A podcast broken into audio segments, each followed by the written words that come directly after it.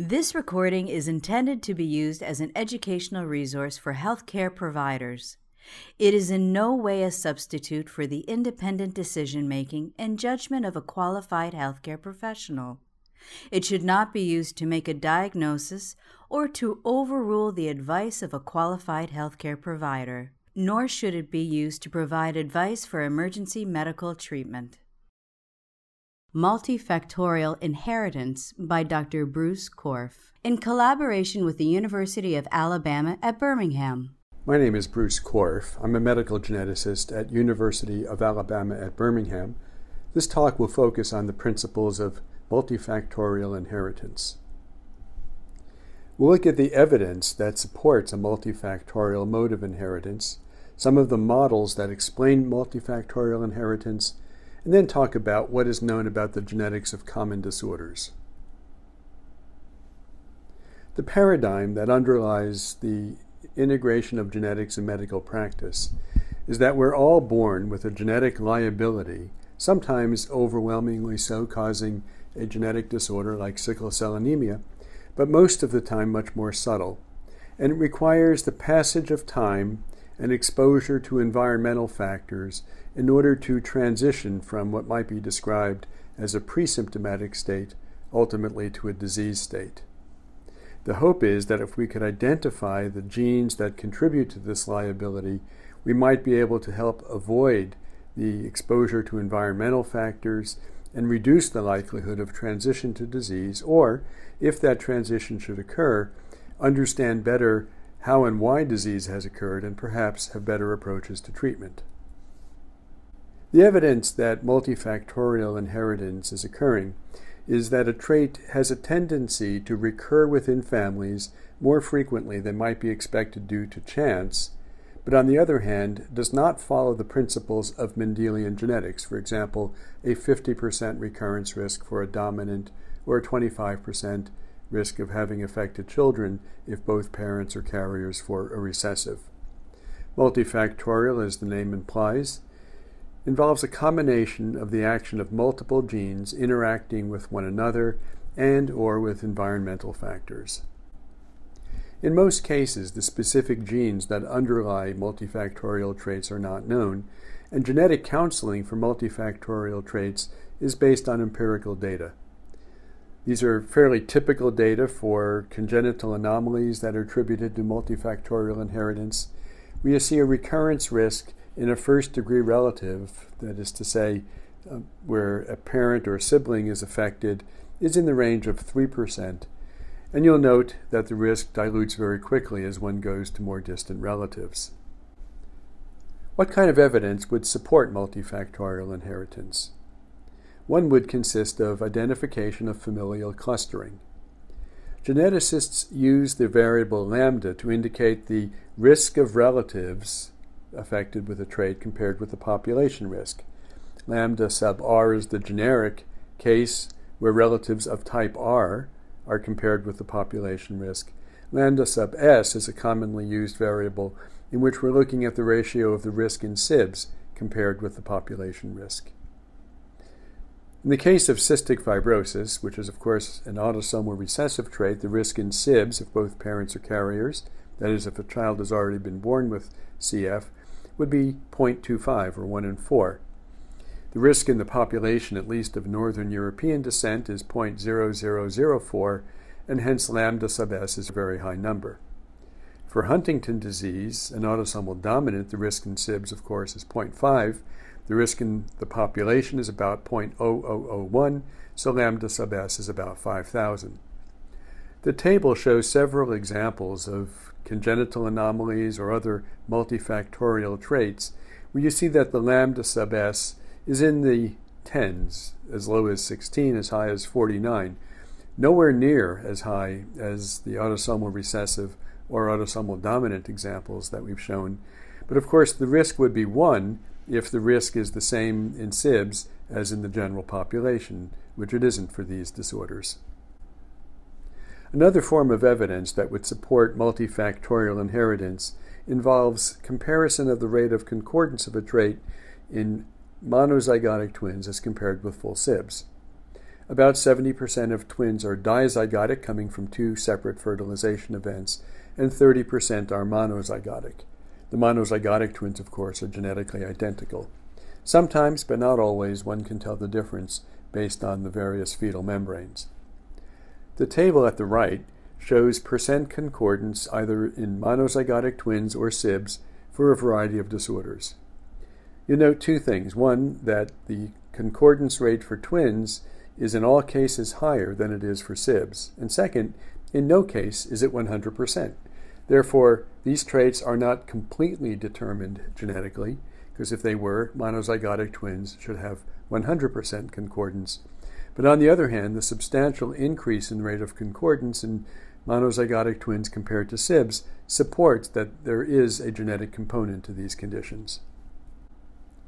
Another approach, which is confined to measurable traits like height or blood pressure, is the measurement of heritability. This is a statistical concept in which the variance in the phenotype of a trait, which is V sub p, is partitioned into genetic variance, which itself consists of additive genetic variance, how particular genetic traits add to one another, and then deviation of additivity due to dominance and epistasis. Environmental variance is partitioned into strict environmental variance and interaction between environmental factors. Then there's a covariance of genes and the environment, and the measurement variance. Heritability in the narrow sense is defined as the ratio of additive genetic variance to phenotypic variance. Heritability in the broad sense would be the ratio of all genetic variance to phenotypic variance, and it's the latter that more typically is used in human genetics. One can measure the degree of correlation of a quantitative trait in various individuals with specific degrees of relationship. For monozygotic twins, the correlation would be a direct measurement of heritability. For either comparison of two SIBs or dizygotic twins, heritability is twice the correlation coefficient because these SIBs will share about half their genome. The same applies to comparing a parent and an offspring. Comparing a parent average between mother and father and an offspring is r over the square root of 0.5. Comparing first cousins is 8 times r, and uncle nephew, for example, would be 4 times r. Well, how does one conceptualize the various models for multifactorial inheritance? This example shows a simple model referred to as the additive polygenic model.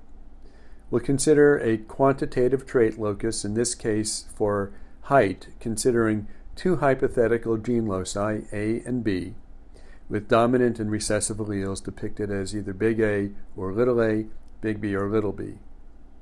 We'll make the assumption that all individuals in the population would have a baseline height of 150 centimeters. And then, depending on how many dominant alleles they have, and it doesn't matter if it's an A or a B, two additional centimeters of height are added.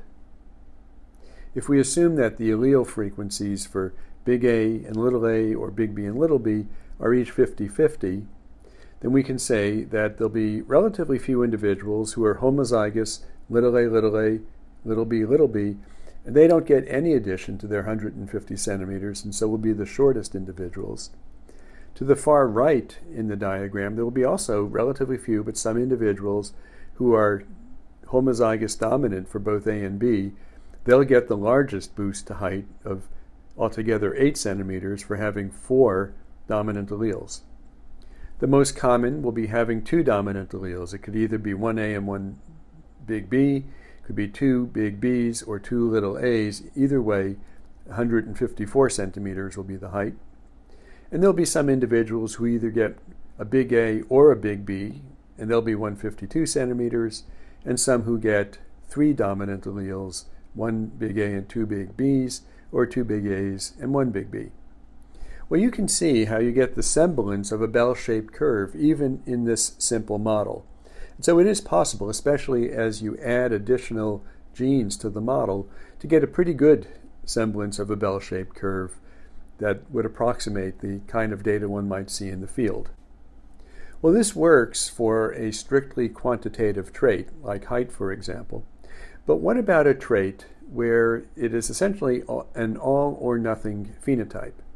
Good example would be spina bifida or cleft lip, for example, where there aren't degrees of spina bifida, but rather it either occurs or it doesn't occur. Now, there can be differences in severity, but the fact that it occurs or not really is an all or none phenomenon.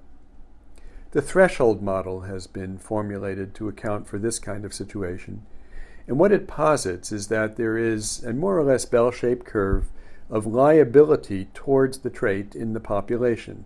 Some individuals have very low liability, most somewhere in between, and then there are some individuals who have a very high liability. Now, this liability can be accounted for by any combination of genetic and non genetic factors. The model posits that there is a threshold, and that if that threshold of liability, which would be contributed by both parents to a particular child, is exceeded, then the trait occurs. So, in other words, the combined liability of mother and father, if it's to the left of this line, will not result, say, in spina bifida, but if it exceeds this threshold, then that trait will occur. Exactly how it occurs in any particular pregnancy does not need to be the same from one to another. It could be a very substantial environmental exposure, but relatively small amount of genetic liability, or it could be overwhelming genetic risk and relatively little environmental contribution. This model mixes genetic and environmental factors into one bin, which is referred to as liability, but it does explain how a all or none trait could result from a multifactorial inheritance model. Well, these are all theoretical models, but how do we get to the point of actually identifying the genes that are associated with the common disorders that might be of greatest interest in study of multifactorial inheritance, conditions like diabetes or hypertension or asthma. Well, for a long time these have been elusive, but in recent years substantial progress has been made, and it is based on the so called common disease common variant hypothesis, which posits that common diseases are accounted for by genetic variants that are found in 1 to 5% of the population. Now, we don't necessarily have to identify the specific genes that are responsible for these liabilities to common disease. The phenomenon of linkage disequilibrium says that for two very closely linked markers, let's imagine the red one is really the marker associated with disease. If you have a closely linked marker, say the blue one, it may typically travel together with the red marker in the population and serve as a kind of surrogate marker for it because it is very closely linked with the actual gene in question. And why this is important is that one does not necessarily need to study genetic markers that in themselves are the ones that are accounting for risk of common disease. You can also study something very nearby and have it serve as a surrogate marker for the marker that you're actually looking for. Well, the typical way that one searches for the association of a genetic marker, whether it's one nearby the one that's responsible for disease or the one responsible itself, is through an association study and a case control type study. And in recent years, it's become possible to identify genetic markers all along the genome called single nucleotide polymorphisms, typically abbreviated as SNPs, as it said. An example would be having an A or a C at this particular base in whatever genetic region this might be. And one expects to find a single nucleotide polymorphism in an individual roughly once in every thousand bases or so. Well, in this case, we can define having an A as allele 1 and a C as allele 2 here, and then do a case control study. We hypothesize that allele 2 is associated with asthma. So we look at 100 people with asthma and 100 who do not have asthma, and we determine whether allele 2 is present or not present in individuals with asthma or without. We notice that 30% of those with asthma had allele 2, but only 10% of those who do not have asthma have allele 2, which would accord with our hypothesis. Well, many associations have been achieved for type 2 diabetes based on this kind of approach, and for indeed many other disorders, as you'll see in a moment. In the early days, this was done by taking candidate genes, genes that were, for whatever reason, physiological evidence, for example, assumed to be associated with a particular trait, and one could determine through a case control study if they were or were not associated. This did show some success, but the problem with that approach was that one had to know in advance of which genes might be most likely to be associated, which usually that list was relatively small, and furthermore, in effect, you really weren't learning very much that you didn't already know. A few years ago, though, as the cost of genotyping plummeted, it became possible to look at markers all along the genome initially spaced about a thousand bases apart, but ultimately it became clear that there are blocks of genetic information, maybe 10,000 or more bases in length, that tend to segregate together from generation to generation. And this reduced the amount of genotyping necessary. And all of this brought the task of doing so called genome wide association studies into the realm of affordability. This is a list of some of the various genes that have, that have been found to be associated with type 2 diabetes, and indeed, for both this condition and many others, the list is getting longer and longer. This is a diagram maintained by the National Human Genome Research Institute showing examples of genome wide associations. This was last updated in December of 2012, at least in this slide. The different colors correspond to different disorders, and then they are mapped to regions of the chromosome where genetic association through case control studies has been identified. You can see that the gene map is very densely populated now, and very large numbers of traits have been attributed to particular associations. One can use this kind of data now to estimate the odds ratio of disease. So in this case, and it's the same data set you saw just a few minutes ago, with um, 30% of individuals having allele 2 in asthma and only 10% of non asthmatics having allele 2. We'll define the odds as the ratio of the probability that an event will happen over the probability that it will not happen. For example, that an allele carrier gets asthma or doesn't get asthma. So the odds of an allele carrier having asthma would be 30 over 40, which is 30 plus 10, compared with the odds of an allele carrier not having asthma, which is 10 over 40. And then the, the odds of a non carrier having asthma would be 70 over 70 plus 90, which is 160, compared with 90 over 160. And from that, you can calculate an odds ratio, which is simply the ratio of 3 over 0.77 in this example, giving you an odds ratio of 3.86 if one identifies um, the presence of having allele 2. One needs to be very careful in interpreting these odds ratios. Imagine that you have a marker that is associated with a 52% increase in odds of disease. So this would correspond to a 1.52 increase in odds of disease. And here we show hypothetical numbers of the frequency of disease in individuals who have the trait in question compared to the population, a 3.5 per thousand risk over a population risk of 2.3 per thousand would account for a 52% increase in odds. If you say it as 52% increase in odds, it sounds pretty impressive. If you say that your risk has changed from 2.3 per thousand to 3.5 per thousand, I think for most people that does not sound terribly impressive.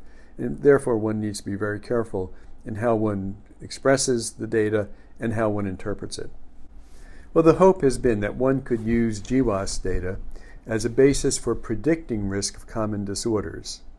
But one of the problems has been that a relatively small proportion of estimated heritability is accounted for by the so far discovered examples of association.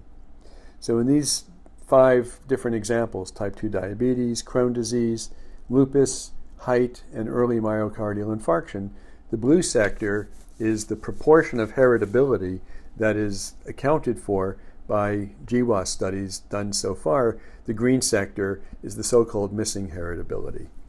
So you need to realize that all of the work done so far is only chipping away at a relatively small proportion of the heritability that has been estimated from things like familial clustering analyses or twin studies or analysis of variants. What accounts for that? Well, various things could. There may be non SNP genetic variants like copy number changes that are not being included in the studies. It could be that the common variant common disease hypothesis does not apply in all cases, and that some of the genetic risk factors actually are very rare and would be hard to detect in the case control studies that have been done so far. And finally, it's possible that the actual heritability estimates themselves may have been overestimated. In conclusion, multifactorial inheritance involves effects of multiple genes interacting with one another and with the environment Recurrence risk counseling for most multifactorial traits is based on empirical data. Genome wide association studies are revealing genetic factors that contribute to risk of common disorders, and prediction of risk of common disorders can be challenging since most genetic markers account for only a small contribution of heritability.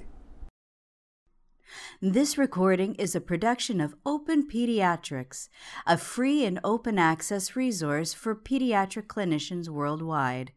For more pediatric care materials or to join our global community, please visit our website at openpediatrics.org.